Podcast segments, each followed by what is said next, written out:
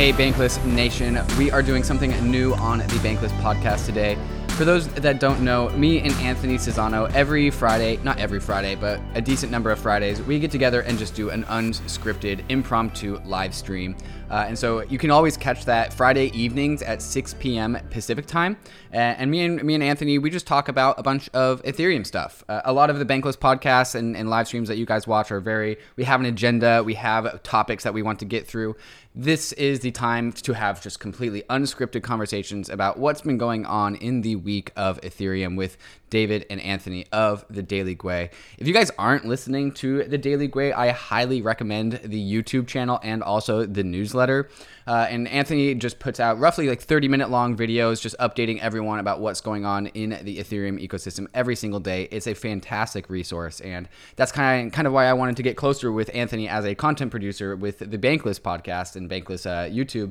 And so that's why we do these weekly live streams. Uh, one time we brought on DC to, to chit chat, uh, and you know, in the moving forward into the future, maybe we will bring on other guests for just you know some Friday evening fun, Friday evening fun times. Uh, and and I think we're going to do more of that in the Bankless ecosystem. Me and uh, my buddy Michael Wong, chief culturalist over at Bankless, uh, we are we are chewing on something fun for some Friday evening entertainment. Um, but until that comes around, uh, just enjoy these weekly live streams with me and Anthony Sassano. And now we're putting them on the Bankless podcast as well for your weekend snacking. So I hope you enjoy this conversation. It was pretty fun. The theme this week was ETH uh, Layer 2 Summer, uh, and as well as the conversations around is this a dead cat bounce or are we just in a stagnating bull market? Uh, so I hope you enjoy this conversation. But before we get into it, we have to take a moment to talk about some of these fantastic sponsors that make this show possible. Balancer is DeFi's most powerful automated market maker. Typical AMMs just have two tokens inside of one liquidity pool, which can lead to fractured liquidity across the many pairs in DeFi. With Balancer, you can access the full power of multiple tokens inside of one single AMM, which unlocks an entirely new playing field of possibility. This makes Balancer an awesome building block for so many different use cases. Balancer pools can make asset indexes, but instead of paying fees to portfolio managers, Balancer lets you collect fees from traders who use your portfolio for liquidity. Additionally, Balancer smart pools can be programmed to have properties that change according to predetermined rules, such as changing the swap fee based on market conditions, or even liquidity bootstrapping pools, which can help you launch and distribute your token with day one liquidity. At Bankless, we used a liquidity bootstrapping pool to sell our BAP t-shirts to much success. Balancer V2 brings powerful new features that makes your money work even harder for you. In V2, idle tokens are capable of generating yield in DeFi without sacrificing liquidity in the pool. To top things off, Balancer is reimbursing gas costs with BAL rewards, meaning that your gas fees are reimbursed up to the cost of the transaction with the Balancer governance token. Balancer's mission is to become the primary source of liquidity in DeFi by providing the most flexible and powerful platform for asset management and decentralized exchange. Dive into the Balancer pools at pools.balancer.exchange today. Guys, we've entered a bull market. Now is the time to start building your crypto empire, and you should do it on Gemini. You already know Gemini is the world's most trusted crypto exchange, but now you can do even more than trade. You can earn. You can take one of your crypto assets and park it in an interest earning Gemini account where you can get up to 7.4% annualized. There's nothing more satisfying than earning passive income on an asset that you're already bullish on. This is a crypto native superpower. You know what's coming soon too? A Gemini crypto credit card. Yep, that's a credit card, not a debit card. It gives you rewards in hard money crypto assets, not something inflationary like airline miles or hotel points gives you up to 3% cash back in crypto.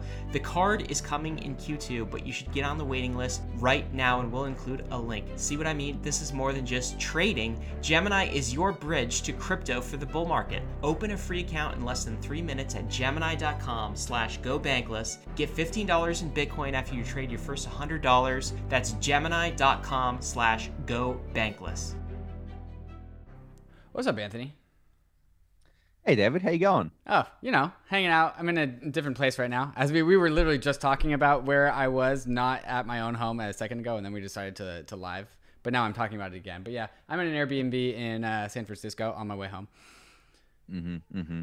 Yeah, we're talking about how like you you're able to like travel all over the country, and I'm just locked down in Melbourne again in my house. yeah, yeah. I mean, as if it's any different when you work in the world of crypto. But uh-huh. yeah, yeah, yeah world's in a, in a weird space right now. Um, so I guess I won't see you at Bitcoin Miami in a week. A week. Yeah. Mm. No, no. Okay. I'll tell you all about at it all. though.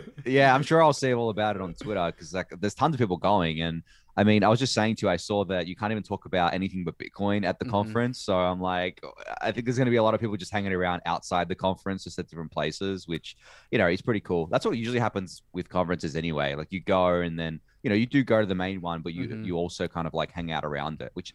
Actually, that's the main thing I loved about conferences, just being able to hang with friends, like with online friends in real life. But yeah, yeah. can't th- do that. I won't be able to do that for a while. there's two people that go to conferences and people that go to conferences and then people that go to hang out right and uh Yeah. the, the not the last time the last time we hang out hung out was at eth denver uh and eth denver is, is very like i would say participatory uh, conference but the time before that was eth new york and eth new york was very much separated between like it was meant for builders it was meant for a hackathon people and participants and then there was all the other people who couldn't code who just like were going there because we knew other people other ethereum people were going there uh, and so that, that yeah that was eth new york that's where i met uh, eric for the first time uh, oh wait you weren't there yeah, you weren't No, there. You no. weren't there. Oh yeah, I met Eric. Eric uh, for the first time. Met Hudson for the first time. Uh, and literally just like this like division between like people who are f- furiously typing on their computers, like hacking, like Preston Van Loon, and all the other people who are just like fucking leaning back in their chairs, just like, oh, it's good to see you guys. This is great. Eh. yeah, yeah, yeah. I, I always love that though, because like I remember at ETH Denver, there, there was like three levels or something of, of devs Mhm. or of developers like doing the hackathon, and then there was just everyone else crowding around. And it's funny because you have like different groups of people. One of the groups that you can pretty easily spot are like the VCs and the investors because they'll they'll huddle together and they'll they'll just wait because they want to you know they want to obviously find their next investment and things like that. So and you can kind of like see them moving around, like just looking at projects. And then yeah, as you said, they've got the laid back people just kicking it, hanging out, um, Mhm. and then the, the the the hackers. But man, you're making me nostalgic now. I miss it. That's for sure. haven't been to a conference since ETH Denver. You know, Dude, haven't been able to I'm- go. I am fucking missing them, man. Like, if, for all the listeners out there, if you're ever on the edge of like, do I go to this a conference thing or not? Like, go, absolutely Mm-hmm. go. Like, it's it's it's where fucking Ethereum culture is. Like, if you want to experience what crypto culture is, you got to go for the conferences. Speaking of Mm-hmm. culture and conferences, did you you you just woke up, so you probably haven't seen the Mike Dudas tweet. Okay, so Mike Mike Dudas p- tweeted out a poll, and he goes, "What are you going to do in Miami next week? Since we're all going to be there." Option one, Bitcoin conference. Option two, Ethereum slash DeFi slash NFT. Option three, partying. Option four, all the above. Ethereum slash DeFi slash NFTs coming in at number one at forty point five percent. Bitcoin conference is the loser at 8.4%, and then partying and all of the above are roughly tied. I need to go. I was, I was trying to find like the actual poll because I voted on it a while ago and took that screenshot. But still, like the and and like I was planning on going to the conference until I found out that like so many Ethereum people are just going to be hanging out and like if you're if the bitcoin literally the bitcoin rules are you can't talk about ethereum stuff this is a bitcoin only conference then i guess i'll just go outside then Yeah, yeah, exactly. Uh, yeah, man. That, I, yeah, I, as I said, like I've been seeing tons of people say they're going, and I, I, I, you know, I kind of expected that. There's a lot of Ethereum people going, and it's just, just more fun to talk about. Like I really don't, like I don't want to bash Bitcoin again here. I just Yeah. like it's more, it's just more fun to talk about Ethereum and, and DeFi stuff, I guess, in general. And you know, that- Mhm. I mean, that's why we talk about it all the time. Like I Mhm. literally talk about it every day. You guys on Bankless talk about it all the Mhm. time. So day in day you know, it's yeah, exactly. It never gets it never gets old, and it's something always new and fresh. And you know, Mhm. you just mentioned that I just got up. I did, and I literally have not caught up on what's happened. I looked at Twitter and like, I just saw all the updates. I'm like, oh my god, a lot happened while I was sleeping again. Do you know what happened with? Apparently, there was some Twitter Spaces where people were talking about how much money they made from pre-sales. Did you see that? oh i saw some rumor about that but now that, that's that's still something i'm not not privy to yeah i don't know i think there was something about like uh, some some big influencers on twitter promoting you know pre-sales they got Mm. access to and then you know you know selling them off or whatever but uh, regardless of that uh, i think well we haven't done this in two weeks so Mhm. the the price man the price. What Oh happened? where did it all go wrong? Oh my god. Well two weeks ago what what were we doing two weeks ago? It was it, was like at the all-time pretty sure high we're huh? at yeah yeah okay sure so so i have that. two topics on the agenda for so far today it's the question of you have an agenda oh Two God, topics. you've betrayed me two topics i know it's because i know what you want to talk about and you already brought up one of them so give me the benefit of the doubt on the other one the second one is layer two summer For uh, the, Yeah, the, yeah. the other one, like, come on, I come on, like I know what we're talking about. And Yeah, the- yeah, we're- in sync. The, Yeah, the first one is uh, dead cat bow, bounce question mark. Since you brought it up, I guess we have to talk about dead cat bounce question mark. Uh-huh. Uh man, I don't think so. Like I God, you know, it's it's funny because we like the people I talk to, you know, they're on both spectrums, right? There's like the perma bulls and everything who find it really hard to be bearish in general, and I fall into that bucket. Like this is why I can't trade, is because I'm just bullish all the time. Mm. Uh, and then you have like the people who are bearish, but they're only bearish because they want a better entry, from what I've noticed. Like they Mm. want to just buy lower. And you know, and, obviously people who are bullish just want to sell higher. So this is this is what, what's always funny about markets. You know, you can never really get an unbiased view from people because everyone's got their own agenda. Everyone's got their own reason for wanting the market Right. to go up and down. So you can never get like someone uh, saying, "Oh, well, I actually think it's going to do this based on this, this, and this because this makes the most sense." It's like, Mhm. well, this makes the most sense to me for my bags because my, of what you're you know, looking for, something like something you're looking for. This actually is what really the through line is. Hmm exactly. So, but yeah, I, I don't know. I don't know. I don't know. Like, I think everyone kind of caught, got caught off guard by this. That it was unexpected by um maybe not everyone. There were some Mhm. people who who were calling for like a 3k ETH, but that was based on like technicals and things like that. But then you know once we fell through that, we just fell even further and.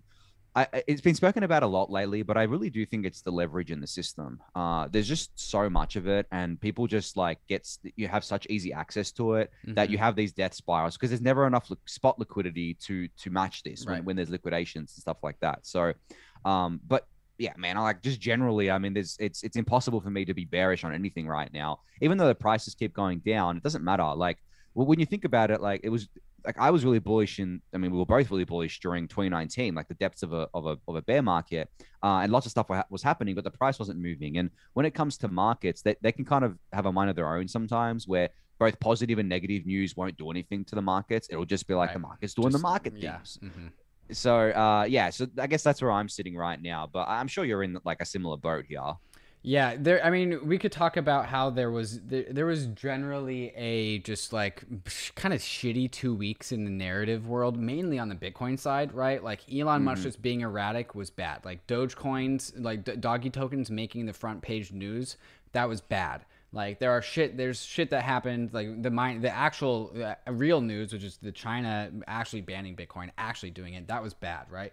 So we we had like a series of like one, two, three, four punches in a row, right after right after just rocketing up, and so we had like no price consolidation. We had we didn't establish the highs, and then we got smacked by like really bad news, and and then Bitcoin dumped and pulled the rest of the market down with it, and like. I think in the grand scheme of things, you're totally right. There's like when when ether goes from like forty three hundred dollars down to seventeen hundred dollars in like seven days, and then it rebounds thousand dollars off of the floor, and then it, take for example, we can talk about this hypothetical scenario that it keeps on going over the long term. That's just a smooth line. Like it's it, it went up really fast and went down really fast, but then but then it was a smooth through and through. And what you're saying about like the, there's just not enough not enough liquidity in the market. It's just an anomaly of the fact that like the spikes are so high because of how little liquidity there is, and so you round out the spikes because it's noise. It's like it's like um it's like an outlier, right? And just the the fact that we dipped down to seventeen hundred dollars for a brief couple hours in time was literally what you were saying. You just got to clear out the fucking leverage bros. Uh, and so liquidity just like disappears. And so the price can do anything. The price can go to $50 and then it'll just go back to $2,500 a second later. Uh, and that's just an anomaly. That's not actually something that you should really, it, like, it's more of an anomaly than it is real. The reason why it's real is because a, lot of people did get, did get liquidated, and like a sixty percent drawdown off the top will spook anyone, no matter what. Like watch watch your sixty percent of your net worth get deleted. It doesn't matter that you just only made it in the last like forty five days. Like you still got deleted, um, and so that's that's my analysis.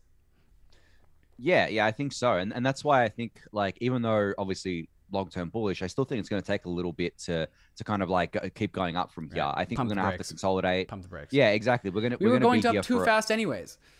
Uh huh. Yeah, yeah. mm, I, see, this is the thing. Anthony this was like, "That's an appropriate level of speed, actually." I, I actually think that ETH wasn't going up fast enough. If I'm being honest, um, if if if we were, you know, tr- traditionally when you see a drawdown like this on, um, you know, large market cap assets like Bitcoin or ETH, you know, if we're looking at past cycles, you would you would expect to see maybe a forty percent drawdown at most. We've seen that already, right? We saw that from I think 2100 to 1300 was about a forty percent drop or something like that.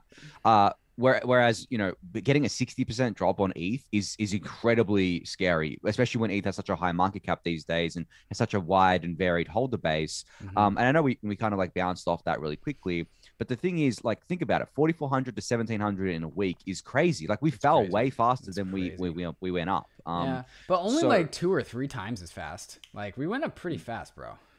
yeah yeah but It was like it was know, like, like two and a maybe- half times as fast. It was like three uh, yeah. three weeks versus one week. but you know but the thing is i actually think that eth so uh, it's, it's hard to say like what's fairly valued but like, i actually think that eth didn't go up fast enough but i think that what uh, ended up happening was that there was a lot of other crap happening right there was as you mentioned the dog tokens there was just a lot of froth in the market generally bitcoin was actually weak for quite a while you can see on the chart that bitcoin was weak for like three months man it was like ranging and, and it was actually going down it wasn't exactly Mhm. Going back up and ranging down, not ranging up. Yeah. yeah, Mhm. exactly. And then you know you mentioned all the, the bad news that came out, like the ESG narrative, the Mhm. the Elon Musk stuff, all that sort of stuff. That just, you know, I think that just like basically or like tipped over an already wonky kind of horse, so Right. to speak. Right, it was Right. already ready to kind of like you know Mhm. dump. Uh, Mhm. and also Bitcoin dominance had gotten slaughtered. We went over this two weeks ago how Bitcoin dominance gotten had gotten absolutely Right. slaughtered, which Mhm. means that there was people people kept saying, "Oh, when's alt season?" I'm like, guys, it was alt season. Like, yes, you you you're, you're waiting for DeFi season, which is different to alt season. Alt season is literally all the scams and like Mm-hmm. Right. absolute crap pumping, and we had Right. that. We had that in a very big way. It's just that people think that alt season is means that their bags are going to pump. No, it doesn't mean that at all. It means that just really shitty bags are going to pump, but maybe your bags aren't part of that shitty bag. So, um, yeah, that, but yeah, I, I think that definitely you're right that this is going to spook a lot of people. It's definitely going to spook a lot of the institution, uh, maybe not all of them, but a lot of them, the what the institutional investors who are like, wow, you know, this is really volatile. But maybe they'll, they won't allocate as much money now. They'll, they'll allocate some. They'll be like, okay, well, this this asset class is still extremely risky and extremely volatile. Let's allocate less than we were going to because of it for now. Right. Uh, but but yeah, man, and then- and I actually think the narratives aren't going away for Bitcoin. We've, we've spoken about this before, and just like the the energy use narrative is just such a bad one. I think Really in general sucks, for yeah. for Bitcoin, and doesn't matter if it's right or wrong. It's a narrative that's very powerful, and people just gonna gonna look at that and be like, "Wow, Bitcoin uses this much energy. Like this is Mhm. this is horrible." Uh, whereas with with Ethereum, soon we'll be able to just say, "Well, Ethereum doesn't use mining. That's it. Like we don't have to say Mhm. anything else. It's like it doesn't use mining." right. It, it uses literally nothing. That's the whole point. Um, well, Mhm. it actually uses ether, which is not nothing. But from from Nick Nick Carter was making this point about how he was talking. Ironically, he was talking about like the Chia or Chia network, which uses um, like proof of hard disks, and so you just have like hard disks farm farming where you have all these hard disks hard disks and they're just writing random data to these hard disks and then deleting them over and over and over again. And so like and then the hard disks burn out. Same model as the asic uh, what, what the hell was he saying? He was he was talking about how um, this network got so large so fast that it actually started to tap into like commodity resources. And then he was talking about how like this is why you don't like bake financial products into like general like commodities like corn or something because like society needs corn like we don't we don't want the prices of corn to artificially skyrocket for no fucking reason for this art like for this weird thing and and then he's like and this is why chia makes no sense and I, to, but to me, I was so confused because then he turned it into a positive about Bitcoin, and I'm like, dude, what's the one commodity that all humans need? It's energy. Like what? yeah. Like I know we Yeah, can yeah. create more energy, but we can also create more corn. Like I didn't, I, I, I lost that part of it. Like that's the one part about the one thing, few things that Nick Carter have said. I was just like, I don't get this. yeah I, I don't i don't get the hypocrisy and i think when well, i was actually thinking about this and, and I, I was i was going through a scenario in my head and i was thinking okay if i asked the bitcoiner hey aren't you being you know hypocritical by saying that she is a waste but bitcoin isn't uh, you know wasting kind of electricity here and and kind of like hardware I, their reply would be yeah but bitcoin's worth it like 100% i already Right. know what their reply would Right. be right Mhm. and and and you know that's actually a fine stance to take i actually think that's that's that makes sense Mhm. but at the same time you really shouldn't be calling out other other kind of Right. like waste because, because it's you think that- subjective. it's subjective Exactly, what's worth. You know, as a Bitcoiner, you think that Chia is useless and you think it's Mhm. worthless, but like there are people who like Chia and and and like find it valuable and mine it and want to make money off it. Um, so yeah, it's, it's extremely subjective, and this is why the debate is never going away because it's it's just a subjective. There's no objective answer here. There's no good or bad. It's what people think is good or bad, and what, what they feel is is is a benefit or not for the planet. So yeah, I just I don't know, man. That that that that that narrative has extreme headwinds, and you know I know you mentioned Nick Carter. He does a lot to fight it off and puts out a lot of good work around it, but that's not going to matter. Like Yeah. most people aren't going to read Nick Carter's blog posts. Like it's as simple as that.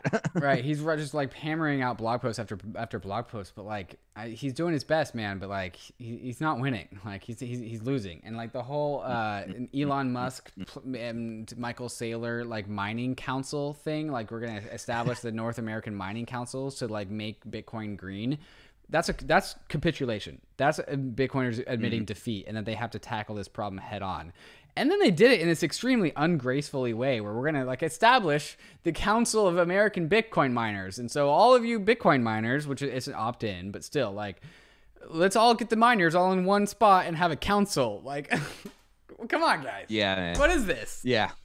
It's it, it, it definitely looks like fear, uh, like a little bit of fear, where they're like, Mhm. "Well, we know this narrative is really bad, and if we don't Mhm. get on top of it, it's really bad for Bitcoin." Mhm. And they won't ever say it, but they they'll think to themselves, "Well, you know, Ethereum doesn't have these problems soon enough." Like even though some of them will say Ethereum's never going to proof of stake, well, it's like it is, and once it does, like, Mhm. what do you got? Like after that, it's it's like it, Right. it's pretty bad, but.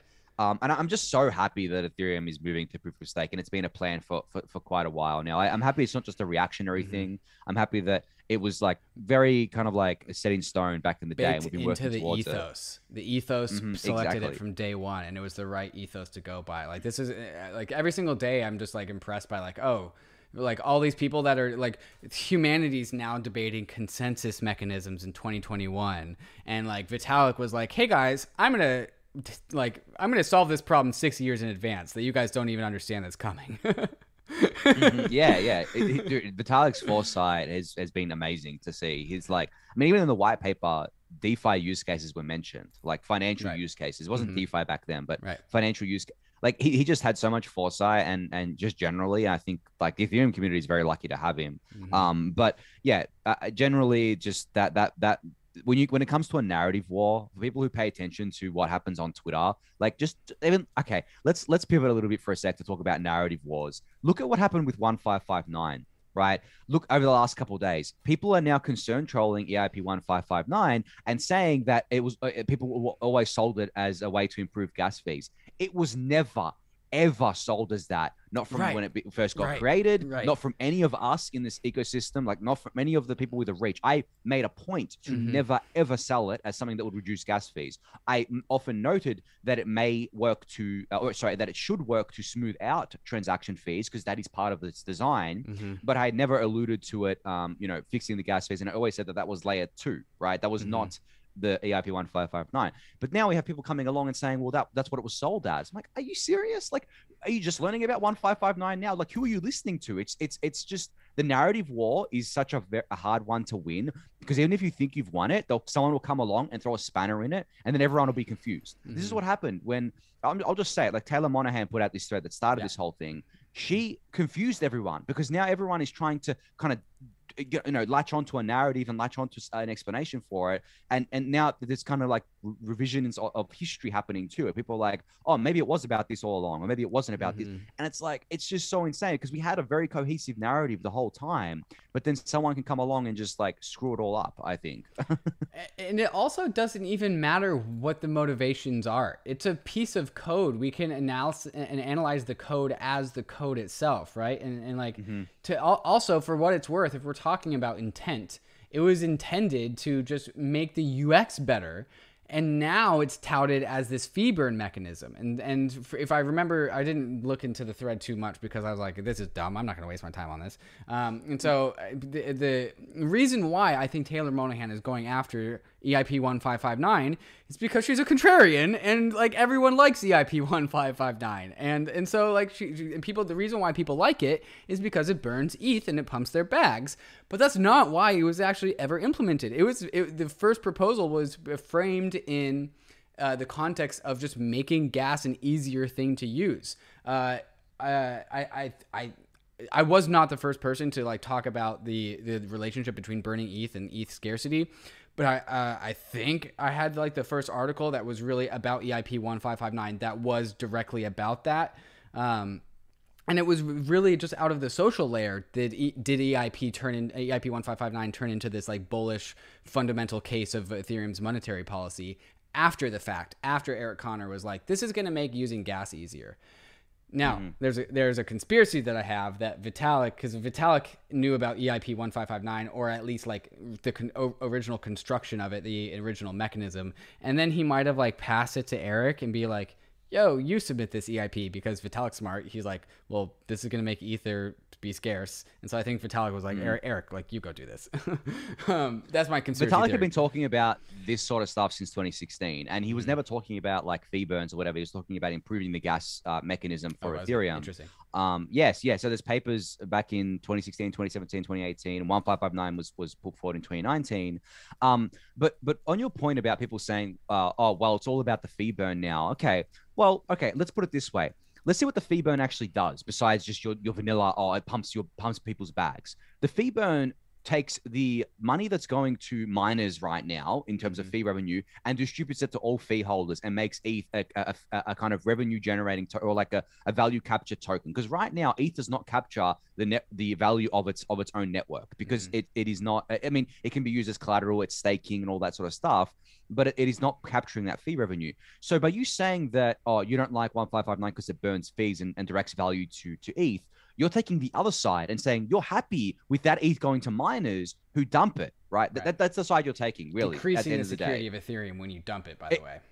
Exactly, decreasing the security of Ethereum and also causing chain instability because when you have more fee revenue mm-hmm. than uh, than uh, I, I, guess like uh, block rewards, it's been shown in a research paper that this can lead to an unstable blockchain or an unstable blockchain. Right. So th- when I see that, I'm just like, guys like okay yes it's it's it's, it's good for the for, for the value of ETH and yes a lot of the industry is is is shilling it like that. Mm-hmm. but at the end of the day like who are these people following? Like are you just following traders who are shilling this so that they can trade ETH and like you know pump it higher based on this narrative? Like I know I've been talking about the fee burn a lot for sure but but I the thing the, the thing is is that the fee burn is just like a really easy narrative for people to latch onto like mm-hmm. and when i when i look at people arguing against this i'm like you guys should never work in marketing because you didn't understand how marketing works like, marketing works by boiling down complex topics into an easy to digest narrative that's the, that's really the crux of, of marketing so when you want to market 1559 you want to get the word out about it what do you start with? Well, you start with the most attractive feature of it, like which is an ETH fee burn.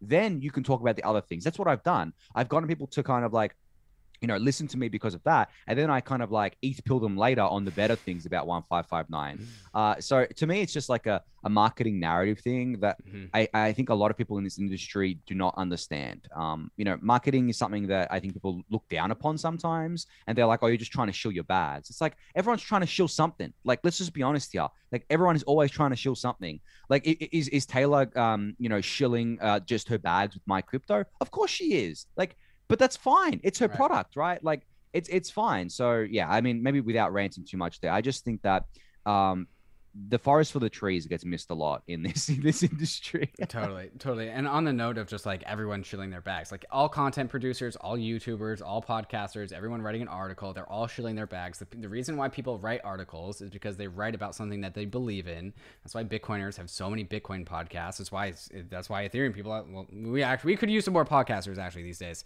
Um, it's mainly you, me, and a few other people. And that's about it. Um, but like we're all shilling our bags. We're all shilling our bags. But the thing is someone is right. Like someone shilling their bags is right. There's all these different people shilling their bags, and someone's right. Uh, and so at some point, that's why you have to be like a thesis-driven shiller. Because if you're if you're the shiller who's shilling their bags and you're wrong, then you're like an asshole in hindsight. Not an asshole. I wouldn't really call him an asshole, but like, oh, you're the one that got it wrong. Like you you were just mm-hmm. shilling your fake bags, right? And if you the, are the shiller that got it right, you're the person that democratized alpha, right? Like if yeah, you're the yeah. one that did all like good, good, job. And so and so like at the, at that point like that's why you kind of it's a responsibility to shill bags if you do believe in them because that's that's your right as a person. Hmm And I guess like in saying that, all shilling is not created equal either, right? You have Yeah. a lot of things that are shilled that are that are scams or dodgy Mhm. projects, or people have access to like um, you know, I was just saying before about like pre-sales, right? Where Mhm. there's no kind of vesting or lockup on their tokens. They shill it to their followers and then they just like dump on them, right. Um, that that that that happens a lot in this industry, and I'm not condoning that at all. I'm not saying that's a that's a that's a good thing, but you know, when I shill ETH, I I sh- I'm more shill like um, you know, the fundamental drivers of like ETH and Ethereum and what's Right. happening there, and obviously like.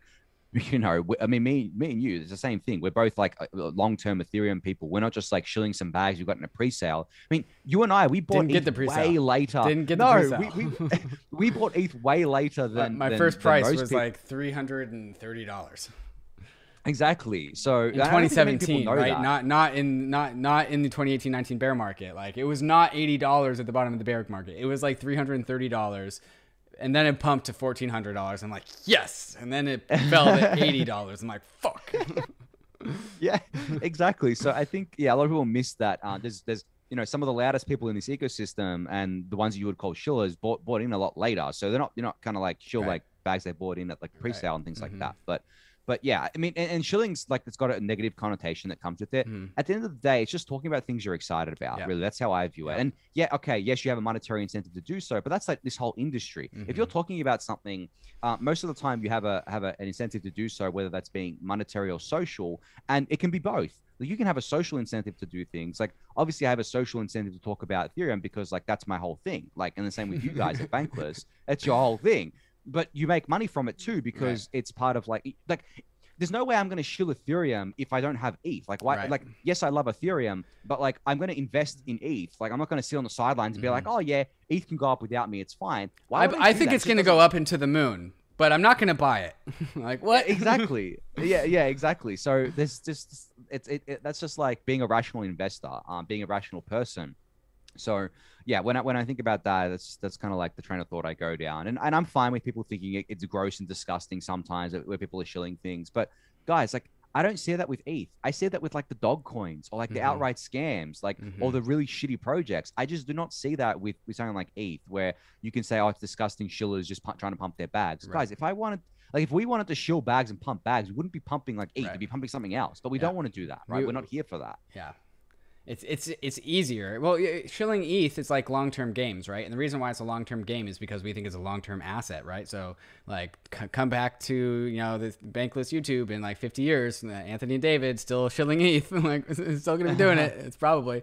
Um, Hey guys, we're about to get into the topic of conversation of Layer 2 Summer, or what's about to happen when Arbitrum and Optimism open the floodgates and allow all the developers to come and start building on these L2s, and what it's going to be like once all those applications are built for L2s, the users, and what it's like for the users to come and live in those L2s. I think it's going to be a really exciting time. Anthony agrees with me.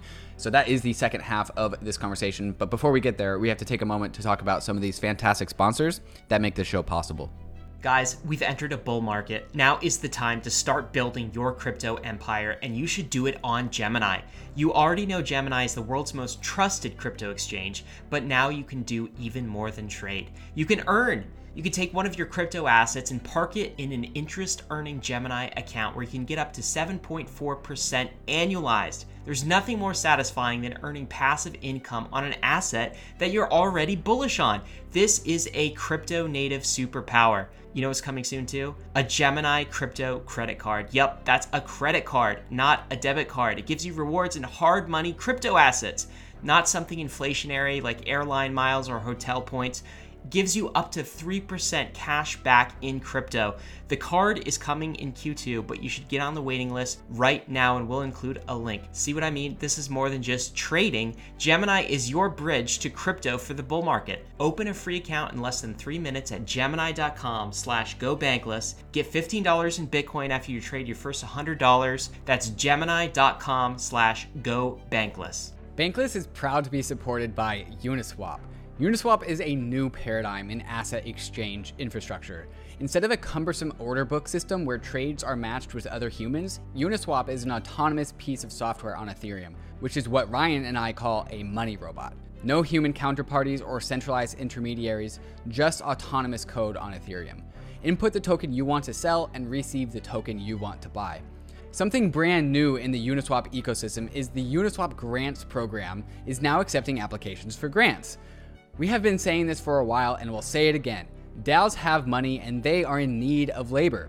If you think that you have something to contribute to the Uniswap DAO, apply for a grant to Uniswap. Just look at the size of the Uniswap treasury. It's almost $3 billion. This mountain of capital is looking for labor. Do you have something of value to contribute to the Uniswap DAO? No matter how big or small your idea is, you can apply for a uni grant at unigrants.org and help steer Uniswap in the direction that you think it should go. That's exactly what we did to get Uniswap to be a sponsor for Bankless, and you can do the same for your project. Thank you, Uniswap, for sponsoring Bankless. And now, Anthony, I think we should turn to the main conversation, which is layer two summer. How do you feel about that? I, I'm feeling like if we say layer two summer too much, people are going to accuse us of over promising something. Um, that's that's what I feel like because I already saw it happen with the Arbitrum release today. People are complaining and saying, "Oh, it's only for developers." Guys, like every single piece of marketing copy said it was only for developers. what do you think? Like literally, I have not seen anyone say that it was for users. So where did these people get this Mhm. idea from that it was for users? And I think it's got to do with the fact that when people hype things up, again, it goes back to what I was saying about narratives and marketing. You always kind of focus on the the really the best thing, right? The Mhm. the most awesome thing coming. And what, what people focused on was oh, Arbitrum is going to like be a, a layer two that comes out before Optimism, right? It's Mhm. going to be like where all these developers can can co- deploy their stuff to, and users will be, will be able to enjoy the cheap and fast transactions.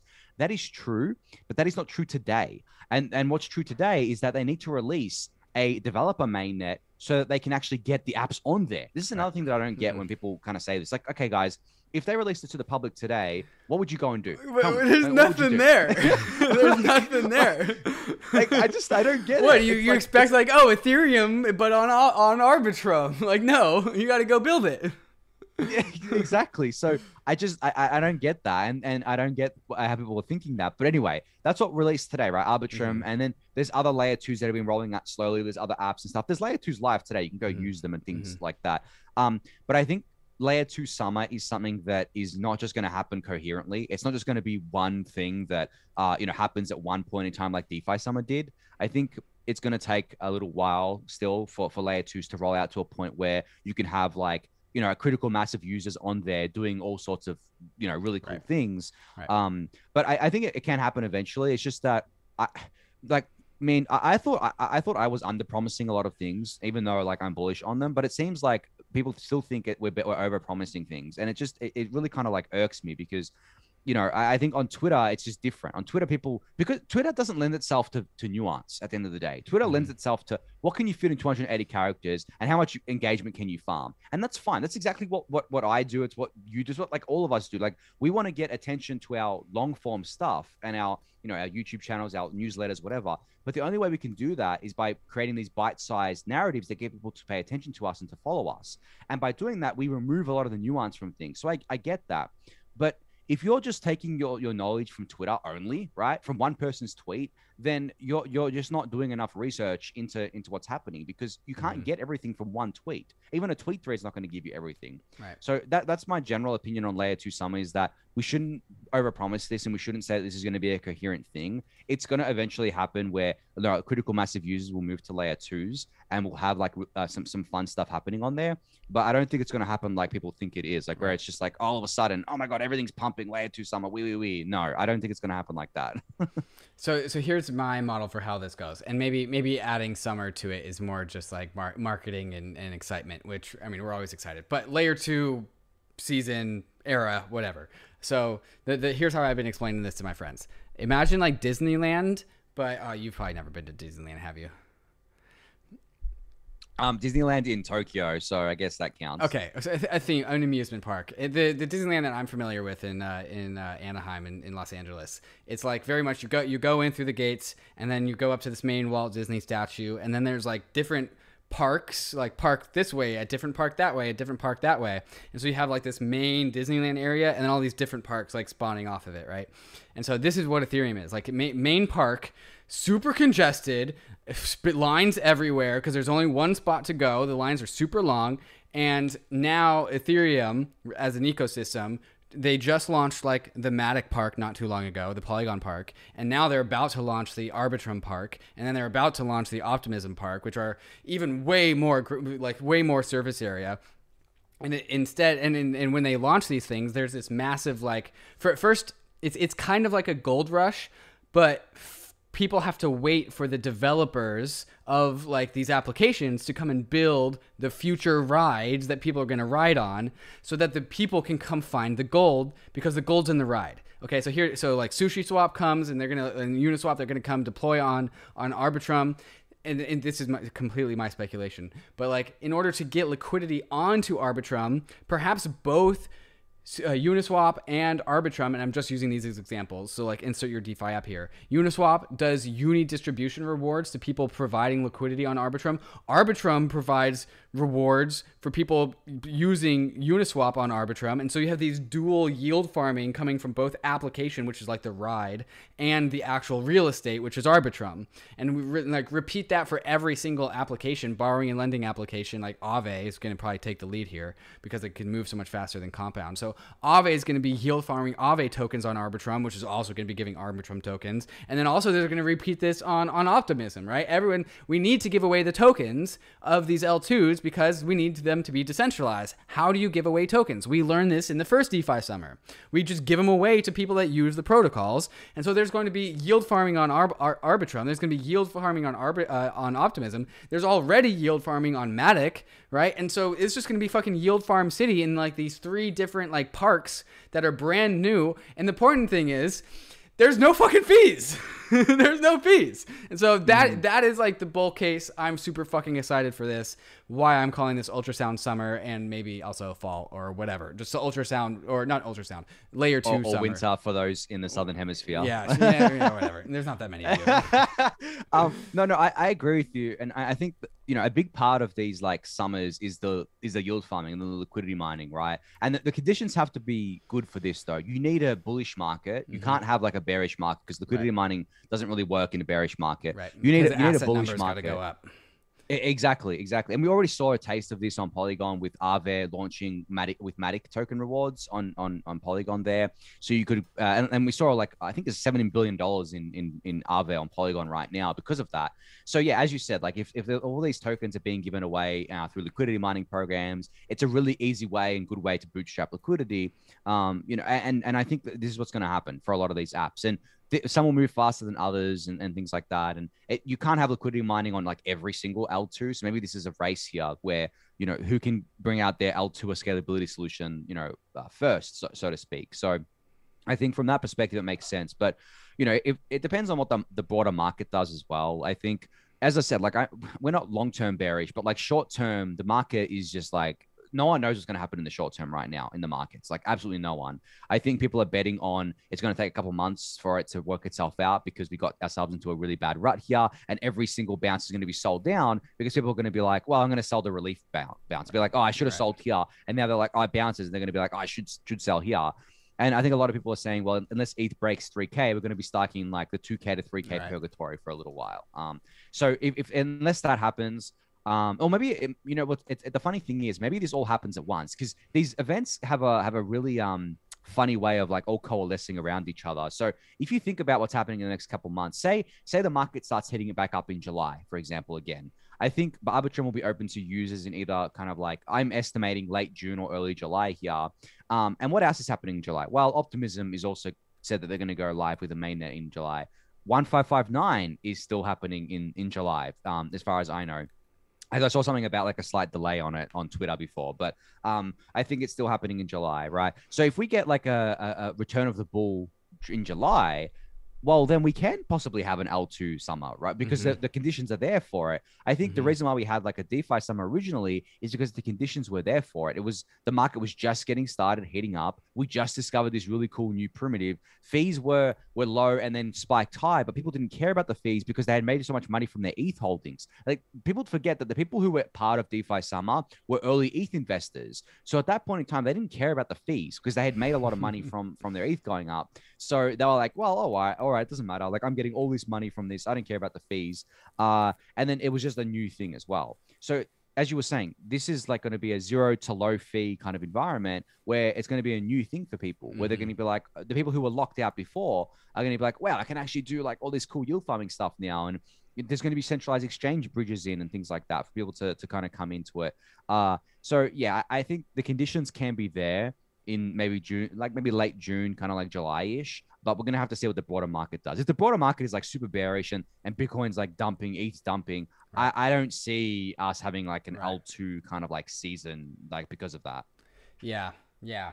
To some degree, maybe you can you can have like some amount of faith in in markets and say like, well, because optimism and arbitrum are releasing and this this real estate is going to be so incredibly valuable that that can be its own catalyst and be the reason why we are bullish not that people's bearishness kill the potential for L2 summer or L2 whatever it's actually the fact that these things are happening is what makes it bullish. It could go both ways. It could go like for some at some point in time, catalysts move markets. Uh, it's an extremely viable catalyst, uh, and and as as to what you said, like there's already plans for certain exchanges to just put USDC right onto these L2s. And so I've been talking to some of my friends. One of my one of my friends owns bonds so that's stupid. And so i'm telling him sell all your bonds and just put it into stable coins and yield farm on all these l2s that are coming. Just like you can keep your dollar principles. Like i'm not even going to bother to try and convince you to buy eth he, he did but he does own eth um, but i was like well your bonds are y- yielding like butt fuck percentages excuse my french on on the bond market. Go go farm some actual real assets. Like this is a future. Go do that. Like no same same risk kind of um, and and so like if you the, the time to deploy just bare cash is like kind of coming up like pretty damn soon. And you don't have to buy ETH you don't have to- put it into risky assets. You can keep your principal but in the spirit of going bankless you're going to get better yields in the bankless world. Like and so you might as well go do that.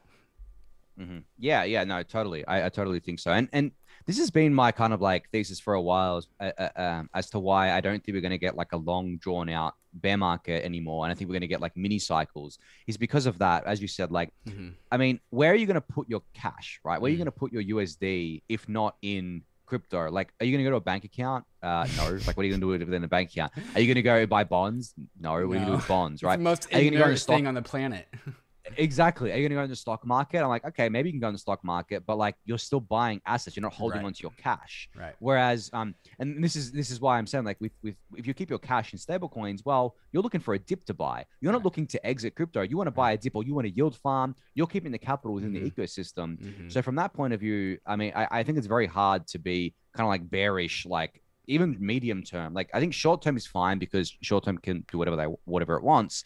But long term, medium long term, like bullish, just like everywhere. Like just, there's just seriously like I just can't find any reasons to be bearish. And Mhm. think about how many users have still got to come into the ecosystem as well, and how many of them are locked out because we don't have um sorry because we have high fees and what that's gonna what that's gonna unlock on L2 is gonna be amazing. So yeah, I think people might get blindsided by this. Um, you know, and and the memes of like, oh, Ethereum can't scale, we're just gonna die. Like and that goes back to what I was saying about narratives and narrative Mhm. war.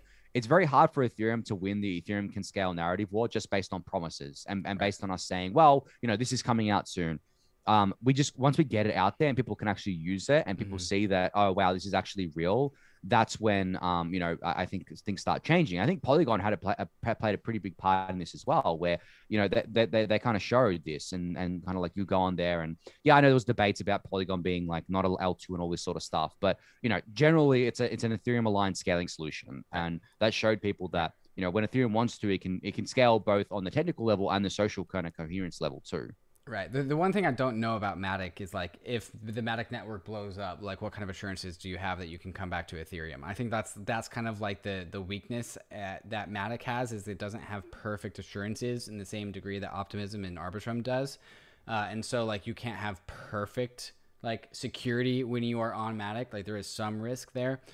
But at the end of the day, if it works, it works. And right now it's working. And so like whatever talk about we can talk about compromises for whatever, but like if it's offloading scaling fees and reducing fees and like count it as an L2. Um, you know, we're gonna like oh the it's not technically an L2, that's technically incorrect, but like you know, people random users of Ethereum aren't gonna give a shit. Like oh, they're just like, oh, it's the thing that that things are things I do are cheaper. That's that's the L2. I'll go over there. Like they don't care what it is. Uh, and so, like to some degree, that's probably why people are so bullish on Matic now. Is is not only does it, it's already first, people are already building on it. It's got all those like oh, any sort of L2, like it's all automatic. It's all automatic. Like I guess that's bullish. I uh, don't really know like how architecturally why that works or but okay. And so to some degree, sure, whatever. Count it as an L2. Like so long as it works. Yeah, and I, I think when it comes to these sorts of things, it's just uh, the trade-offs, right? And the Polygon uh, POS network or the automatic network, as you're talking about, they have their own validator set, like 100 plus proof of stake validators. They have slashing. All that logic lives on Ethereum. They checkpoint to Ethereum. Um, but the actual central point of failure is the multi-sig uh, bridge, which mm. essentially is the bridge from Ethereum to Matic, which holds billions of dollars of assets. That is a five of eight multi-sig right now. So mm. if you know they wanted to, not saying they would, five people could collude ah, and right. steal all the funds in there, right? And that the, the thing is that multi-sig is not there for any malicious reasons. It's there because they want to be able to upgrade the platform still, uh, and because the platform is still very early, and they want to um, protect user funds in case of any exploits and stuff like that. This is not dissimilar to what happens with DeFi apps when DeFi apps have admin keys and stuff like that, or, and or WBTC, sure. Yeah, yeah. So just that's that's the thing. Just as long as people understand the trade-offs, mm-hmm. I think is fine. Um, the, de- the, the definition war, like the, the narrative war around defining things, is already lost. Even though that I think technically in L two, like is something that's secured by Ethereum directly and doesn't rely on its own kind of security. Um, and you know, Matic or Polygon has been referred referred to as a as a side chain. I, I just think that even that kind of term is is useless. I think it's all about you know, is it like its own network? Is it secured by itself, which which Polygon's POS chain is? Okay, where's the central point of failure here? Well, it's the bridge, right? It's right. the bridges really are g- generally kind of like the central points here. Mm. Um, and you know who's you know who's responsible for the bridge, like what what are their social coherence, and I think you know that obviously I mean I should disclaim that I'm an advisor to Polygon, but I think that you know the team is is is not like malicious or anything like that. Not trying to harm Ethereum mm-hmm. or anything. They're they're kind of very aligned there. So um and and you know even these other like I guess you can call them true L2s like Arbitrum and Optimism are going to have guardrails on them in some way or another. I don't know if they're going to be centralized guardrails or anything like that or, or kind of admin keys, but they are definitely going to have ways to. I, I mean, just think about it. Like, if Arbitrum and Optimism want to upgrade their networks once they're live, like, how are they going to do that without like a a multi-sig where they can actually just like put the upgrades in themselves. Well, they'd have to set up a whole governance process. That's not going to work really early on in their life. It's it, it, it's going to hamper their adoption because they're not going to be able to move fast. So I think early on in these projects, it's fine to have an admin key. It's fine to have a central point of failure mm. as long as you're upfront about it um, if you're if you're kind of like trying to hide this fact, well, I mean, if you're trying to hide it, then yeah, I, I consider you malicious. Story. That's a different story. Yeah, right. Yeah, because you're hiding information from the market, market, not allowing them for them to decide for themselves. Yeah. Yeah, and this is why I had such a big problem with BSC is that CZ is marketing BSC as if it's exactly like Ethereum, right. that it's just like Ethereum with low fees. I was like, no, man, it's like centralized Ethereum. Like, stop with this bullshit marketing. Mm-hmm. And you know, I, I think as long as people are honest about what these systems are and people understand what they are, that's that's fine by me. I, I, think you know if you're lying to people, that's when it gets like kind of kind of gross. Yeah, yeah, totally. Um, mm-hmm. What should we talk about next? Mm-hmm. Um, well, I mean, markets L two one five five nine drama. Uh, chat. I mean, chat. What should we talk about? Let us yeah, know. Yeah, give us a topic. There's, there's lots we could talk about, but maybe they've got something they want to hear about. Yeah, yeah. I I've always wanted to do like a, uh, uh, just like have you ever used the webinar feature of Zoom? Mm-mm. I guess it's not all that different no. than than uh, than uh, YouTube having a chat function, but uh, Polygon Loki Cardano killer. Well, you have to be alive to be killed. So. you, you know, I always viewed Polygon as these um not not so much Cardano, but as these kind of like multi uh sorry these interoperability multi chain protocol mm-hmm. things like Polkadot and uh, uh, what was the other one? Cosmos. Yeah, yeah, yeah, So I always viewed Polygon as as that because they're going to build. They're not just building the POS chain; they're building like what they call it internet of blockchains, which is going to be like standalone chains, L2s, you know, all this sort of stuff, um, hybrids, whatever you want to mm-hmm. call it. Mm-hmm. Uh, so yeah, that's what I view it as. But as you say, yeah, Cardano, I mean, what's there to kill? Like, right. you know, you know what I haven't heard anything about the compound chain. When, when's the last time mm. you heard mm. about something about the compound chain? I actually saw Robert Leshner tweeting about it on Twitter, like I think two days ago, and saying that Arbitrum should have like a star port on the compound chain. I'm like, okay, well, what is actually happening with this compound chain? Like, right. what is it right now? Apparently, there's a new assets in Compound Link and True USD, so they actually added some new assets to base L- L1 uh, main chain compounds. Like that's the first thing that's changed about that application.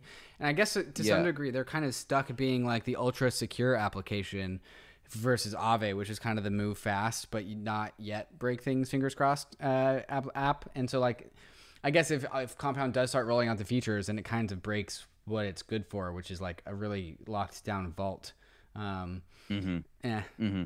Yeah, I mean, there's lots of, there's lots of money market protocols now with more coming. I mean, you have like ones that move really fast, like Cream and and, and Fuse from from Rari Capital, uh, and then you have ones that move, you know, a bit uh, bit faster, but like not as fast, like Aave, and then yeah, the ones that don't move very fast, like Aave and uh, sorry, uh, like uh, Mhm. Compound and Maker. Right. But that's yeah, it's all trade offs. Again, it's all trade offs. Like if you move fast, you introduce collateral into the system that may not be safe because of a, a variety of reasons. Well, you have to take on the risk, and the risk gets taken on by the whole protocol. Even if the markets are separate, if you have like, say, you have like the token gets sold off for insurance, then you bear that risk as a token holder. Mhm. You bear that risk as a protocol. Whereas if if you're just onboarding like really uh, robust collateral that has really robust liquidity and that liquidity has existed for a long time, then you know you're fine. That's what Compound and Maker try to do, and that's I think Compound is even more conservative than Maker at this point. Oh yeah. Uh, I mean, I, I I'm interested as to how that how that's true. How how is that true? Well, I mean, Ma- Maker has actually been onboarding assets pretty pretty Oh. quickly these Yeah. days. Like if, you- if you Yeah. look at like how many assets Maker has onbo- onboarded over the last few months compared to Compound, I think Maker actually wins there. Hmm. Um, yeah, Co- Compound just I don't know why, but like yeah, they do move very very slowly on that Right. front. Um, yeah, compared to the others. So so here, here's something I've been thinking about lately. So uh, I got into into Ethereum around like July of 2017 after Ether ran from like 10 or 20 dollars all the way up to I think it was like 425 or something, uh, and then it crashed back down to 135. Uh, and then it rebounded, and then it it was uh, hang, like just like ranging from three hundred and thirty dollars to like two hundred and seventy dollars for like six weeks. It literally felt like forever, and that was like my 1st impression of crypto was like Ether ranging from three thirty to two seventy for for like it was like August until like October, and then it, and then and that's when it did its massive run all the way up to like fourteen hundred dollars and said it's twenty seventeen all time high. It feels like that right now.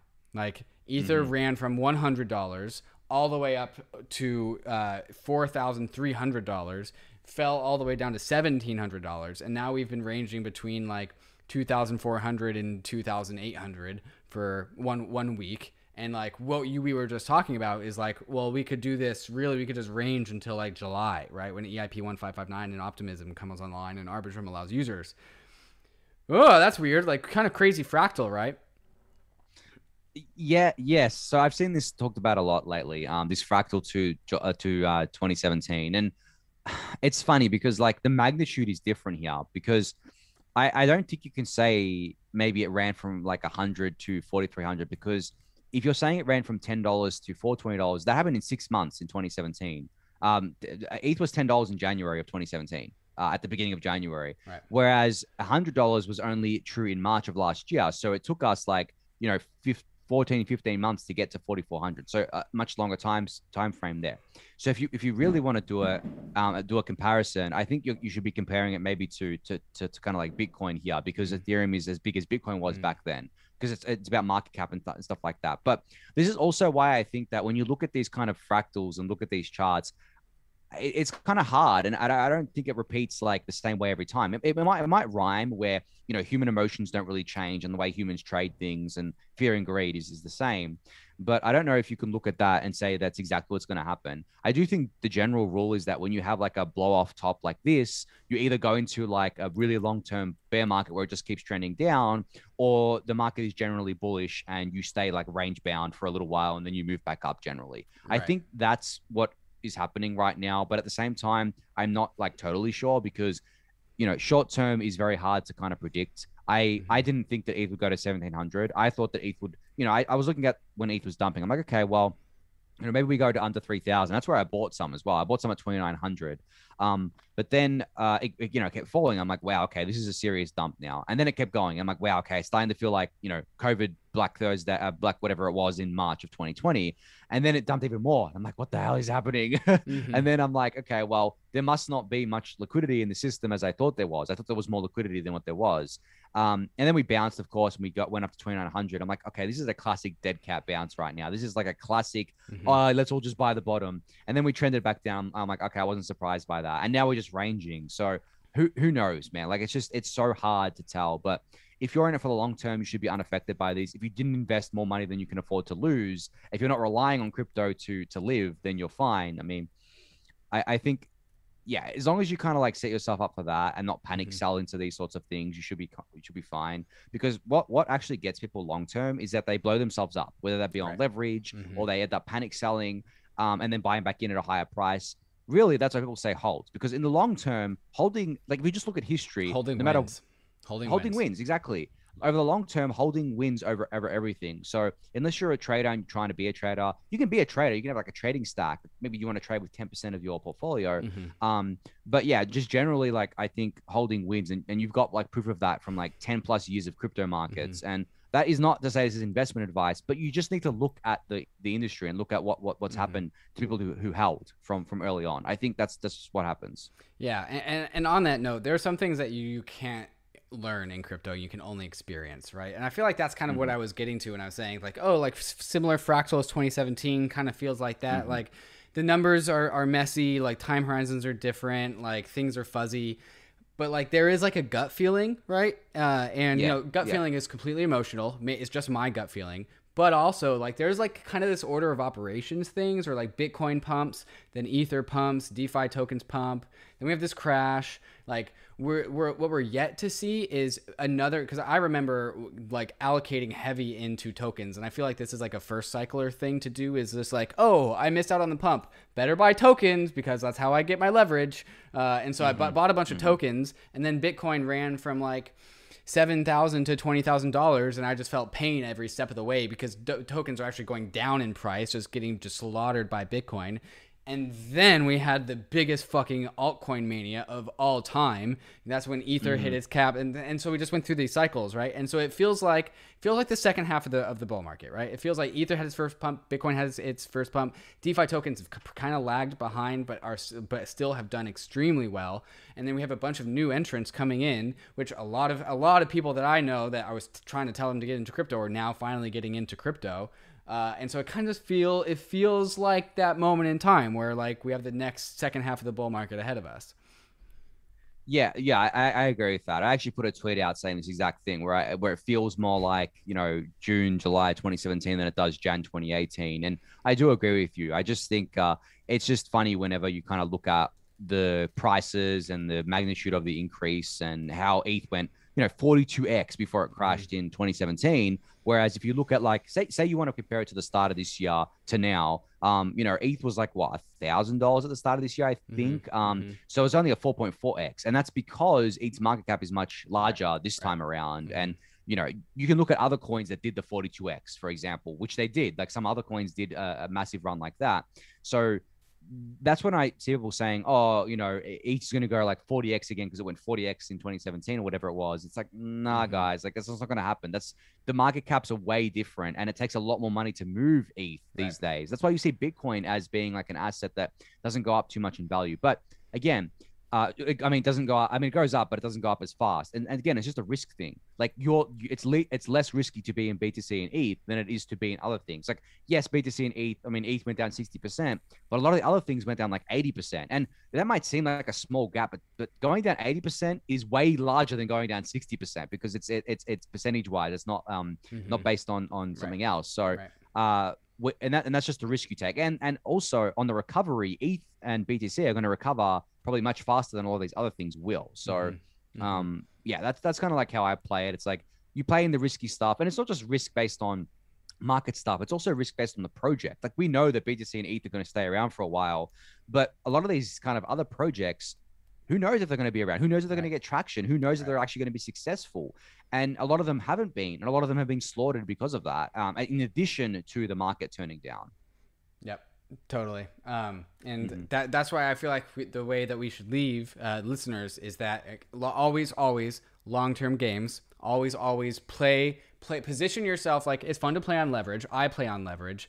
You if you play on leverage, you have to position yourself in a way where you can still play the game even if you get punched in the face, right? So like you can take you can take the loss, but if you're out of the game because you lost too big, then you're fucked.